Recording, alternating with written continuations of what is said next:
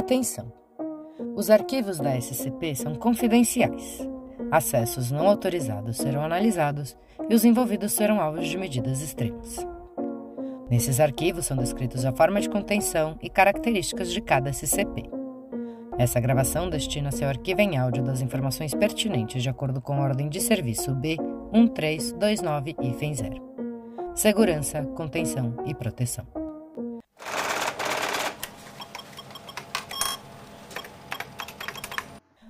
Transcrição do item número SCP-044, canhão de fissão molecular da Segunda Guerra Mundial. Classe do objeto seguro. Procedimentos especiais de contenção. Um fluxo constante de íons de hidrogênio, átomos de oxigênio não ligados e outros traços de radicais livres emanam da boca do tubo do canhão o tempo todo. Por causa disso, a doca do SCP-044 deve ser bem ventilada para evitar que gases venenosos e umidade se acumulem. Capas de boca do tubo devem estar sendo usadas o tempo todo para evitar que pássaros e pequenos animais investiguem o grande cano aberto do canhão. Adendo em D. D 2000 e...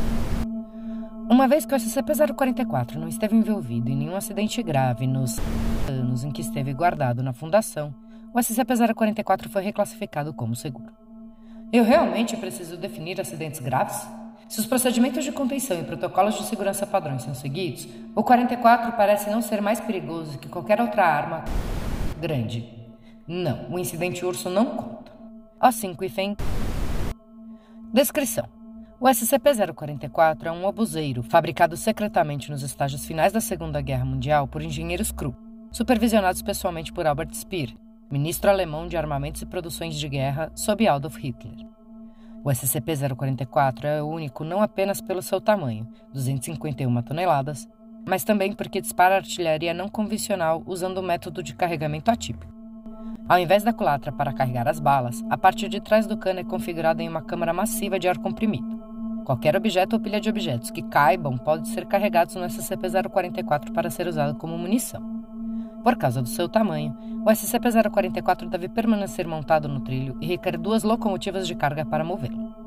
Pesquisadores acreditam que o SCP-044 enfraquece as ligações moleculares e atômicas de qualquer material carregado em sua culatra. Entretanto, o método utilizado pelo SCP-044 para afetar ligações moleculares é desconhecido, principalmente devido a inúmeros mecanismos complexos que compõem a carcaça e o funcionamento do SCP-044. Na verdade, alguns mecanismos parecem inúteis e não parecem fazer nada além de girar ou fazer barulho, mesmo quando o SCP-044 não está carregado. Tanto equipamento como agentes foram perdidos durante explorações no cano do SCP-044. Quando o SCP-044 é disparado, toda a matéria em seu cano é ejetada em alta velocidade como uma bala vermelha brilhante, de tamanho proporcional à quantidade de massa carregada em sua culatra. Ao atingir o objeto sólido ou o chão, a bala explode em um rendimento proporcional à massa da munição original. Há uma taxa de conversão da massa em energia não menor que 1%. O rendimento também aumenta um pouco pela quantidade de tempo em que a munição fica no canhão. O maior rendimento conhecido foi alcançado quando a picape a diesel pessoal do administrador, de 8.900 quilos, foi carregada em sua totalidade na culatra do SCP-044 e disparada no experimento retratado na capa. Fim da transmissão.